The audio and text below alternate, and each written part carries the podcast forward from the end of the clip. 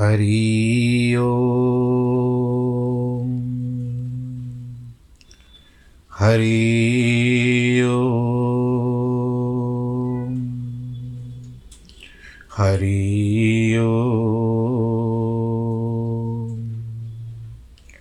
गुरुर्ब्रह्मा गुरुर्विष्णु गुरुर्देवो महेश्वरः गुरुर्साक्षात् परब्रह्मः। तस्मै श्रीगुरवे नमः। विघ्नेश्वराय वरदाय सुरप्रियाय, लम्बोदराय सकलाय जगद्दिताय, नागाननाय श्रुतियज्ञविभूषिताय, गौरीसुताय गणनाथ नमो नमस्ते। नाहं वसामि वैकुण्ठे। योगिनां हृदयेन च मद्भक्तां यत्र गायन्ति, तत्र तिष्ठामि नारद।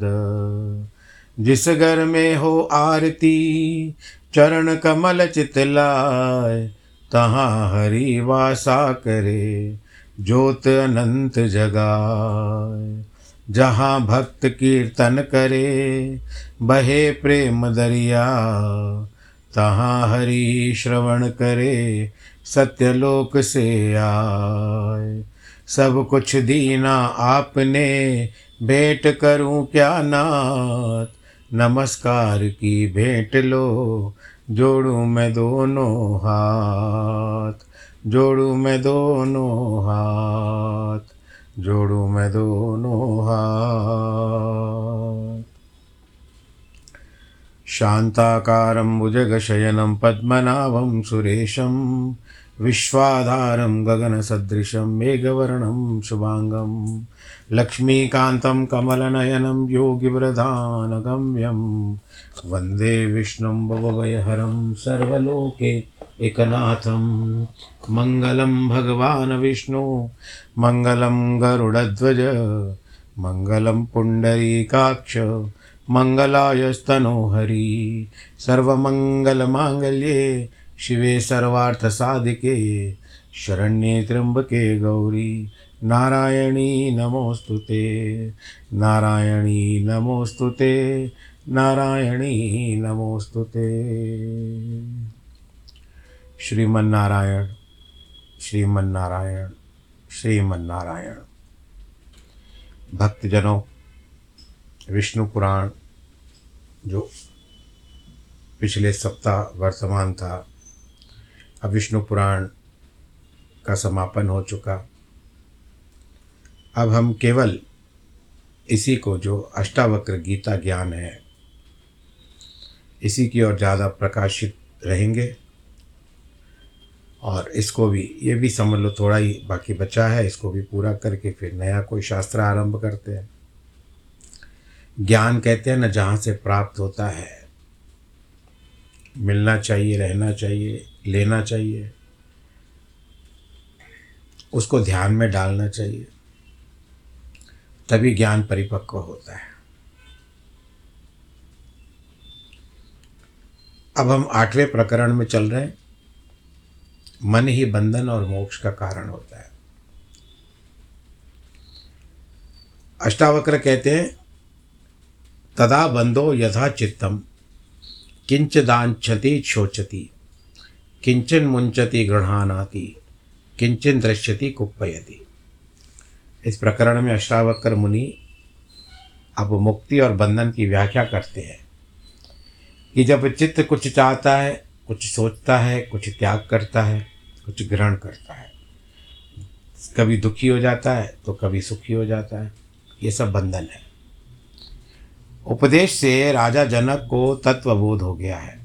अष्टावक्र ने विभिन्न प्रश्नों का द्वारा उनकी परीक्षाएँ की एवं जन्म, जनक भी उनमें खरे उतर रहे हैं।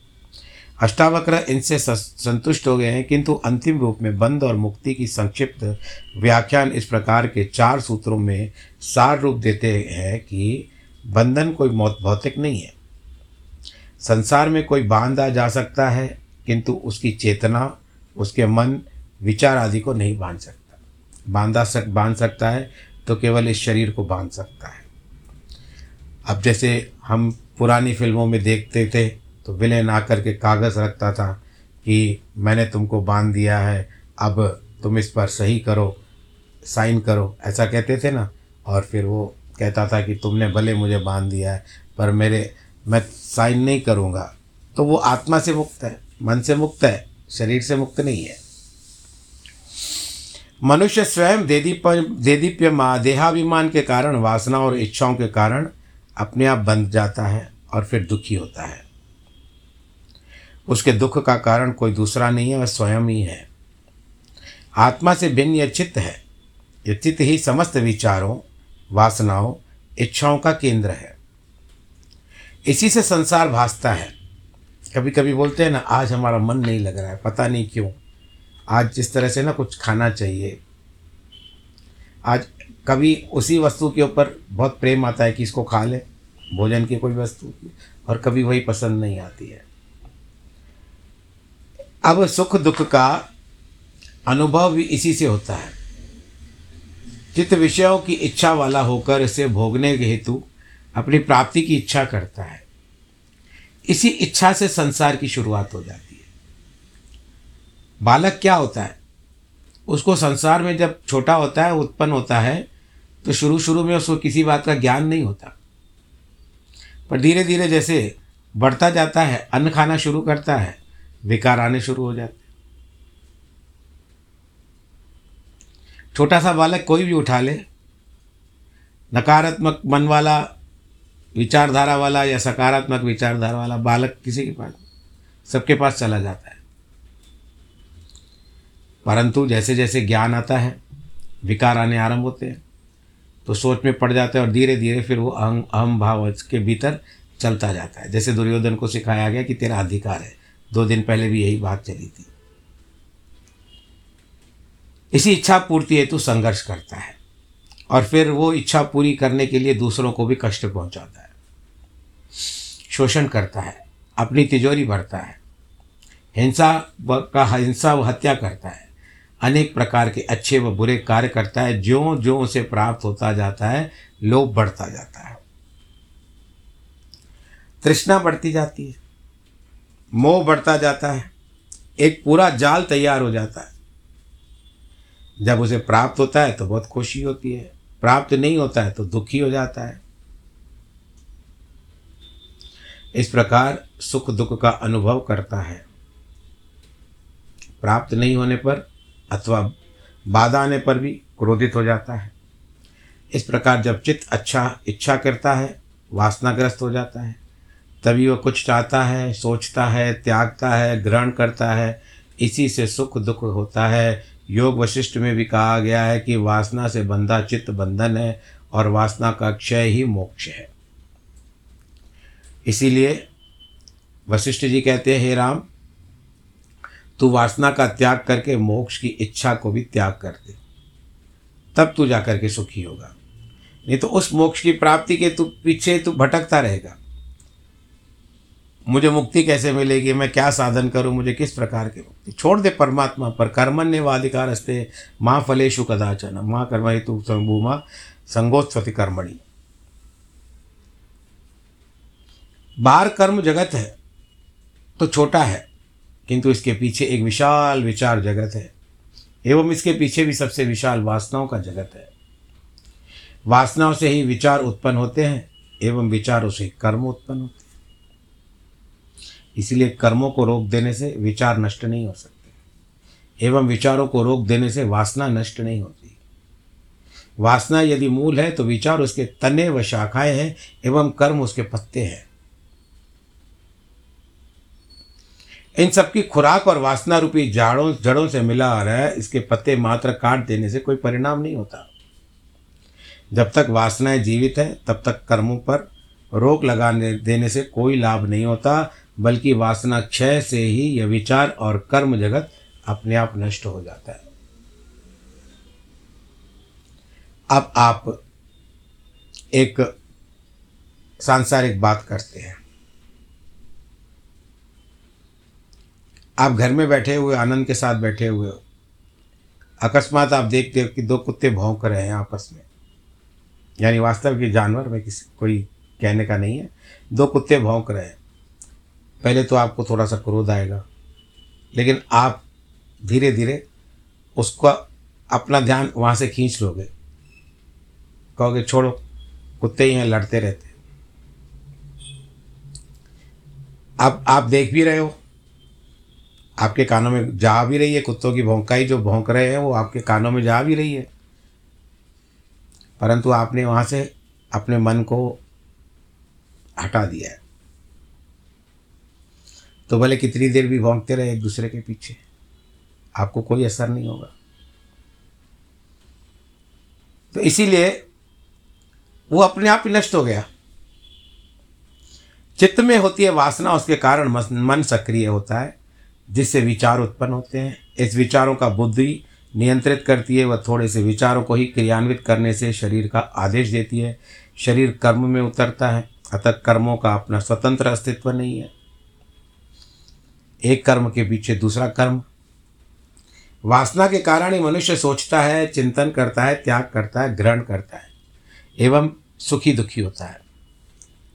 ये सब लक्षण है जो वासना के कारण पैदा होते हैं।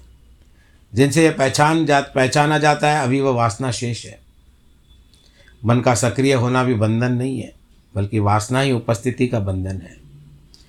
वे काम, क्रोध, लोभ आदि से फल हैं। वासना ऐसे ही चित्त में तरंगे उठती है। ये तरंगे ही मन है।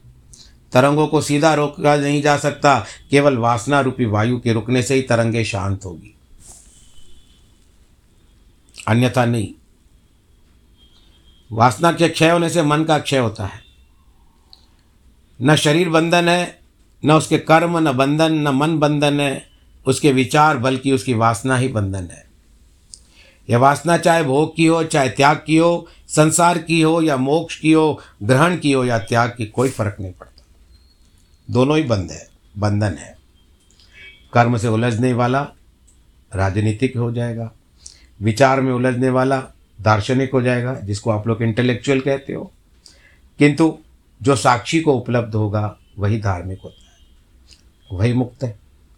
विचारों का जगत, इन तरंगों का जगत है। दार्शनिक इसी का हिसाब लगाता है, उसे शांत समुद्र का कुछ पता नहीं होता। राजनीतिक कर्म में ही उलझा रहता है, उसे विचार जगत का पता नहीं रहता। कर्म सामान्य जन को ये समझ में आ जाते हैं, इसलिए कर्मों की व्याख्या अधिक हुई है। विचार के तल पर कुछ ही लोग पहुँच पाते हैं, अतः उन्हें कम ही समझा जाए, एवं साक्षी तल पर जो बरले, बिरले ही पहुँचता है इससे जो सबसे मूल्यवान है, वह अधिकांश ही पहुँच पाता है। आपको हिमालय की चोटी पे चढ़ जाना है। आपने संकल्प लिया है कि, उद्देश्य लिया है कि मुझे जाना है चढ़ करके। आप चढ़ते जाओगे, बहुत सारे बातें मन में आएगी, बहुत सारी परीक्षाएँ आएगी कठिनाइयाँ आएँगी, लेकिन आप पहुँच जाओगे। और आपने जब चोटी को छू लिया, चोटी पर पहुँच गए अंतिम छोर पर आप पहुँच गए। तो उस समय में और क्या बात रह जाएगी बताइए आपके। एक मन की प्रसन्नता होगी। और ऊपर कहाँ से जाओगे? एक सीमा तक तो गए आप। जो सीमा थी, जो परिधि थी, आपने उसको पूरा कर दिया। परंतु वहाँ से और आगे कहाँ जाओगे? अब आपको ये तो मन में नहीं है, विचार आएगा ना। अभी चलो, यहाँ पर तो पहुँच गया हूँ, मैं सारे हिमालय का भ्रमण करता हूँ। आपका काम था चोटी तक पहुँचना। आप पहुँच गए, अपनी मेहनत से। उसके बाद में आपके मन में कोई इच्छा नहीं रहती है। उसके बाद आपको फिर लौटना ही पड़ता। कि वहाँ पर बसा जगह, बसा, बस जाओगे, धुनी रमा दोगे, अलग निरंजन कहोगे, नहीं हो सकता है। और नीचे उतरोगे तो फिर संसार की बात। है अरे वाह वाह, इसने तो बड़ा नाम कर दिया इसमें नाम बड़ा कर दिया है। उससे वह फिर फूला नहीं समाता। इसके लिए जो सबसे मूल्यवान है, वो अधिकांश पहुँच के बाहर हो गया। यही कारण है कि अज्ञान सर्वधारिक सर्वाधिक है। एवं यही संसार है, यही बंधन है। ज्ञान अर्थात मुक्ति बहुत कम को उपलब्ध होता है। संसार में जितने भी धर्म हैं, वे विचारों के जगत से ऊपर नहीं है। इसीलिए भिन्नताएँ प्रतीत होती है। उपलब्धि का कोई धर्म है ही नहीं। मूड तो कर्म के में ही उलझ करके रह जाते हैं। वे आचरण, सदाचार, कर्मकांड से ऊपर की स्थिति का अनुभव ही नहीं कर पाए। अष्टावक्र इसको बंधन कहते हैं। आगे क्या कहते हैं? कि जब मन न चाहता करता है न चाह करता है न सोचता है न त्यागता है न ग्रहण करता है जब वह सुखी होता है तो दुखी होता है तभी मुक्ति है एक रस जब मन हो जाता है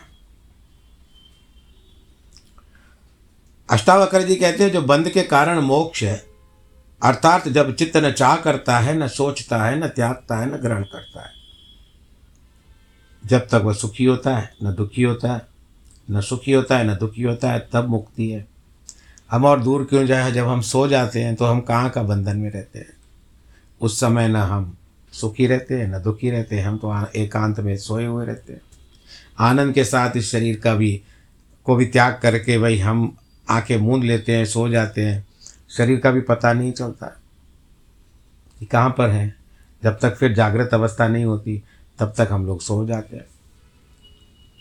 स्वप्न जागृत तुरिया इसी कारण चित्त की शांत अवस्था ही मुक्ति है। यह मन, बुद्धि, अहंकार और शरीर भी चित्त से भिन्न नहीं है, बल्कि इस चित्त की विभिन्न अवस्थाएँ चित्त वासनाओं और इच्छाओं का पुंज है। इसमें मैं भाव का, मैं भाव का उत्पन्न होता है। अपने को आत्मा से भिन्न मानना ही अहंकार है। वासना पूर्ति हेतु जब यह विचार करता है कि तब उसे मन कहते हैं। जब अच्छे बुरे का भेद करता है, निर्णय लेता है, तब बुद्धि कहते हैं। तब यह क्रियाशील होता है तो शरीर है। शरीर का विकास भी चित्त की वृत्तियों के कारण एवं उसके अनुरूप ही होता है। यह संसार और मोक्ष कोई भौगोलिक स्थिति नहीं है जियोग्राफिकल नहीं है, किसी स्थान विशेष में नहीं है। शरीर से बाहर जो भौतिक जगत, स्थूल जगत दिखाई देता है, यह पर्वत, मैदान, नदियाँ, झरने, समुद्र आदि दिखाई देते हैं। यह संसार नहीं है, बल्कि मनुष्य के भीतर एक और संसार है, जो सूक्ष्म है, दिखाई नहीं देता। मनुष्य के भीतर एक और जगत है। इसी के अनुरूप यह बाहर के जगत को दिखाई देता है। दुखी को दुखपूर्ण एवं सुखी को सुखपूर्ण दिखाई देता है। जैसे एक आशावादी और एक निराशावादी की बात है। एक गिलास में पानी भरा हुआ है। और आशावादी कहेगा, आधा भरा हुआ है, निराशावादी कहेगा, आधा खाली है। तो दोनों की सोच में अंतर है। बाहर जगत में जो कुछ ऐसे जैसे दिखाई देता है, वह भीतरी चेतना का प्रक्षेपण है। अन्यथा जैसे आत्मा निरपेक्ष है, वैसे ही बाह्य जगत भी निरपेक्ष है। सब आपके कारण स्थूलता है, क्योंकि आप स्थूल रूप से देख रहे हो। मनुष्य अपनी चित्त वृत्तियों के विक्षेप के अनुसार ही इस व्यक्त जगत की व्याख्या कर देते हैं। यही ब्रह्म है। जिसकी आँखें नहीं होती, उसको दुनिया नहीं दिखती। लेकिन उच्छय, उसके अंदर, मन के अंदर, मन के भीतर इच्छाएँ भी तीव्र होती है। यदि मेरे, मुझे आँखें होती तो मैं सुंदर संसार को, सुंदर सृष्टि को देख पाता। इसीलिए संसार को अध्यात्म में माया कहा गया है। यह माया मनुष्य की चित्तवृत्तियाँ हैं, न कि बाहर की जगत। अध्यात्म इसी भीतरी माया जगत की बात कहता है। इस प्रकार मोक्ष की भी कोई भौगोलिक स्थान नहीं है।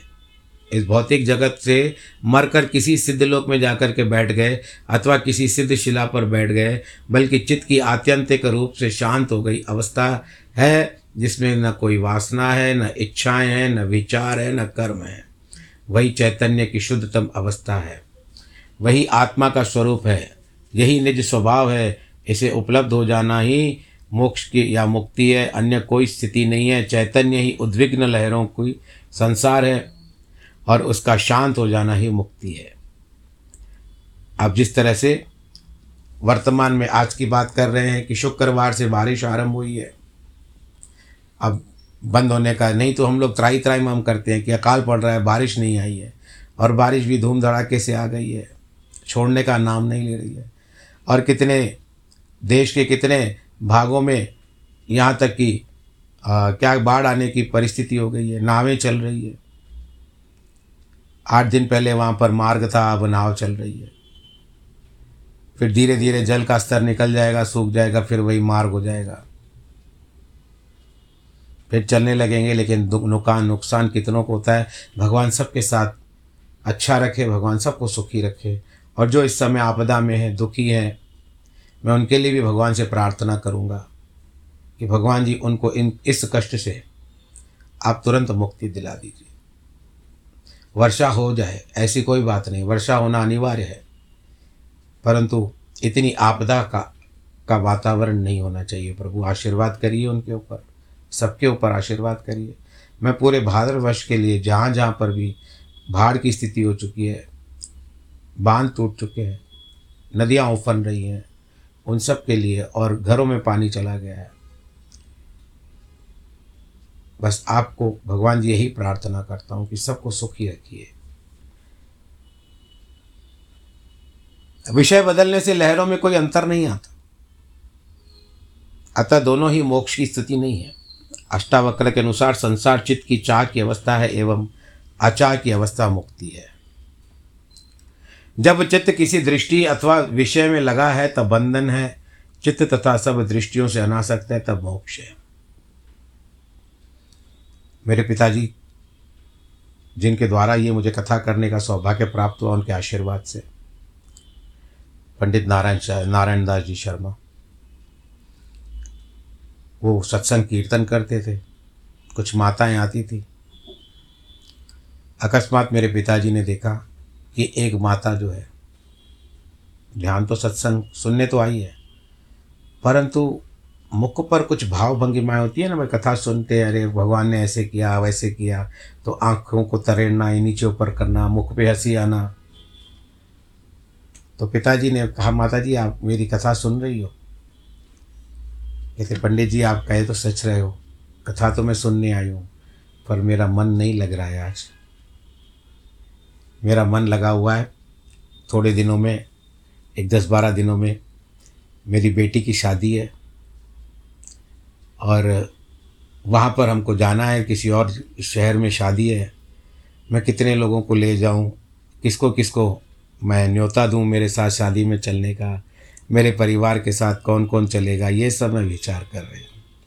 तो सबको हँसी आ गई, खुद माता जी को भी हँसी आ गई कि देखो, कथा में उपस्थित होने के बाद भी मैं अनुपस्थित हूँ, body present, mind absent. Ashtavakra तो ये बंधन है। जहाँ मोक्ष के लिए आप साधन करने आए वहाँ बंधन में बैठ चुके हो।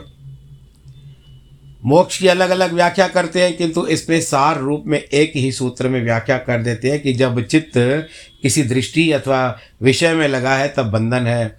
जब तक वह दृष्टियों से अनासक्त हो, तब मोक्ष है। इसमें अष्टावक्र एक और महत्वपूर्ण बात कहते हैं कि कर्म से लगा होना ही बंधन नहीं है, बल्कि आत्मा से ही भिन्न दिखाई देता है। अब जब मैं ब्राह्मण हूँ, कर्मकांडी हूँ, पूजा पाठ करवाने जाता हूँ, ये मेरा कर्म है वो उस कर्म को मैं पूरा करना तो ये मेरा बंधन नहीं है।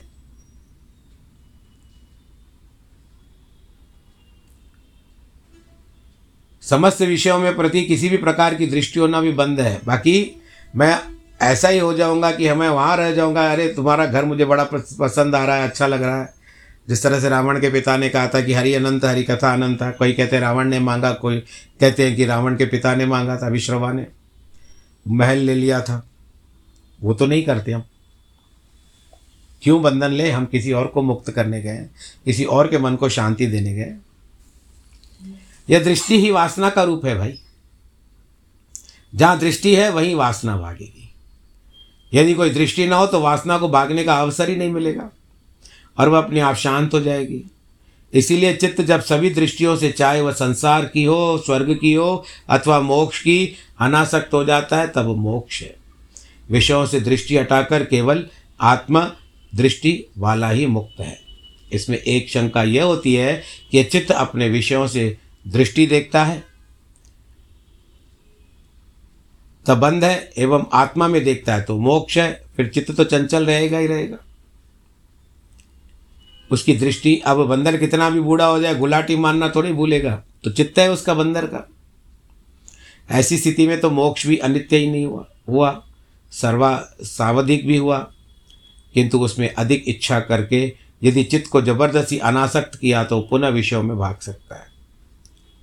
किंतु यदि यह स्वाभाविक रूप से अनासक्त हुआ, तब आत्मा के साथ एकाकार हो जाता है।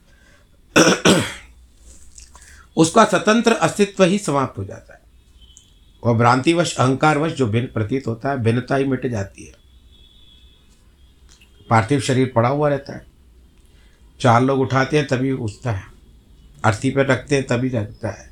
फिर उसको उठाने के लिए चार लोग चाहिए, तभी जाता है। जब तक प्राण नहीं छूटते, कितनी मैं मैं करता है। इसी को चित्त का आत्मा में लय होना कहा गया। इसके बाद फिर उसने वासना, कामना की तरंगे उठ ही नहीं सकती। जैसे भुना हुआ चना अंकुर पैदा नहीं कर सकता, उसी प्रकार आत्मरूप होने के पर जिस चित्त रहता ही नहीं तो फिर उसमें वासना का बीज कैसे आ सकता है? अष्टावक्र कहते हैं कि, बताते हैं कि जो मनुष्य में मनुष्य में मैं भाव है, तभी तक बंधन है। आत्मा से भिन्न किसी की सत्ता है ही नहीं, किंतु इसमें मैं भाव से ही इन सभी भिन्नताओं को प्रतीत होती है। मैं भाव ही अहंकार है, जिसके मिटाने से सारी भिन्नताएँ समाप्त हो जाती है। चित्त रूपी वायु से आत्मरूपी शांत समुद्र से तरंग उठी। इस तरंग से अज्ञानवश, भ्रांतिवश, अपने को आत्मा से भिन्न अनुभव किया। यह भिन्नता का अनुभव ही अहंकार बन गया। अहंकार के कारण अथवा भिन्नता के कारण वह स्वयं कर्ता बन गया, भोक्ता बन गया। विचार व बुद्धि का प्रयोग करने लगा। विषयों में आसक्ति बढ़ गई। कुछ पाने की इच्छा से दौड़ धूप आरंभ हो गई। यही मन एवं बुद्धि बन गया जिसे सृष्टि का क्रम चल पड़ा। यह सारा उपद्रव सहंका, अहंकार के कारण आरंभ हुआ। उसने अपना स्वतंत्र अस्तित्व मान लिया। यदि यह मैं का भाव नष्ट हो जाए न विचार पैदा होंगे, न इच्छा, न वासना होगी, न ग्रहण व त्याग होगा। भिन्नता ही मिट जाएगी। एक ही आत्मा शेष रह जाएगी, फिर इसका त्याग व ग्रहण होगा। ऐसी स्थिति को उपलब्ध हो जाना ही मोक्ष है। जब तक जीव का संबंध इस अहंकार रूपी दुरात्मा के साथ रहता है, तब तक वह अपने को आत्मा से भिन्न समानता रहेगा। वह मुक्ति नहीं है, मोक्ष नहीं है। अष्टावक्र ने मूल पर चोट कर दी कि जड़ को ही उखाड़ फेंकने को कह दिया है, जिससे वृक्ष पनपे ही नहीं। बीज को ही बुनने की बात नहीं कह दी, जिससे वृक्ष उगने की संभाव, की समाप्त हो जाए, संभावना समाप्त हो जाए। किंतु लोग तो बड़े चालाक होते हैं। अहंकार तो छोड़ते नहीं सभी सभी बुराइयों का मूल है। वासना और आसक्ति छोड़ते नहीं, छोड़ने के नाम पर कोई चाय छोड़ देता है, कोई रात्रि का भोजन छोड़ देता है, कोई घर बार छोड़ देता है, कोई दान दे रहा है, मंदिर धर्मशालाएँ बनवा रहा है कोई मंदिर जाकर दान पुण्य करता है, कोई नारियल अगरबत्ती पढ़ाता है, धर्म के नाम पे न जाने क्या क्या मनुष्य, किंतु अष्टावक्र कहते हैं, ये सब बातें आप नारियल वगैरह की पूजा पाठ में आप करिए। ऐसे नहीं, पर अष्टावक्र, क्योंकि बिल्कुल जनक को बातें कह रही, उस बात पे ध्यान देना है हमको। कि ये मैं भाव के कारण, अगर आप करते हो तो अष्टावक्र कहते हैं, करने में कोई हानि नहीं है, परंतु मैं का भाव छोड़ दो। मैंने आज गरीबों को खिलाया, आज मैंने गाँव को ग्रास दिया तो ये मैं पान कहाँ से आ गया? इसके पीछे कुछ पाने की इच्छा है, तब मोक्ष का मार्ग नहीं है। दुनिया के सभी लोग जो होते हैं, इसमें लिप्त हैं, मैं भाव छूटा नहीं है, वासना नहीं छूटी है, आसक्ति नहीं छूटी है। फिर आप मुक्ति की रास्ते रास्त कैसे करते हो? रणम कृतवाम कृतम पवेत ही, सबका आदर्श है। आज यदि रण आदर्श नहीं है तो चोरी, डकैती, हत्या, बेईमानी रिश्वतखोरी धोखा देकर धन तड़पना, गबन करना, मिलावट करना, शोषण करना आदि, दूसरों का धन हड़प करके गुलछरे उड़ाना। ये कहाँ का आदर्श आज का आदर्श बन गया है। इसीलिए जो भी बातें बताई जाती है, ये धर्म के रूप में बताई जाती है। किसी को टटोलने के लिए या किसी को हानि पहुँचाने के लिए या किसी के मन को चोट पहुँचाने के लिए नहीं है। असत्य को यह भी स्वीकार कर लिया कि साक्षी बन जाता है, एवं सत्य भी साथ धोखा किया तो वह नरक के द्वार है। काम क्रोध आदि भीतर के उठने वाली तरंगे हैं। इसीलिए ये सब अहंकार में गिरने, मैं भाव के गिरने से है। अन्यथा नहीं है। यह अष्टावक्र जी का उपदेश है। यहाँ पर आठवां भी प्रकरण आज हमने पूरा किया। आप सब लोग खुश रहिए। जन्मदिन जिनके हैं, वैवाहिक वर्षगांठ है, उन सबको बहुत बहुत बधाई। ईश्वर आप सबको सुरक्षित रखे, आनंदित रखे, प्रफुल्लित रखे। परंतु भगवान जी से मैं फिर प्रार्थना करता हूँ, आप सब भी कर लीजिएगा कि, ओ पालन हारे, निर्गुण न्यारे, तुम्हारे जैसा हमारा कोई तेरे सिवा हमारा कोई नहीं है। भगवान इन सबको इन तकलीफ़ों से निकालो, उबारो और सबके घर में खुशियाँ फिर से भर दो।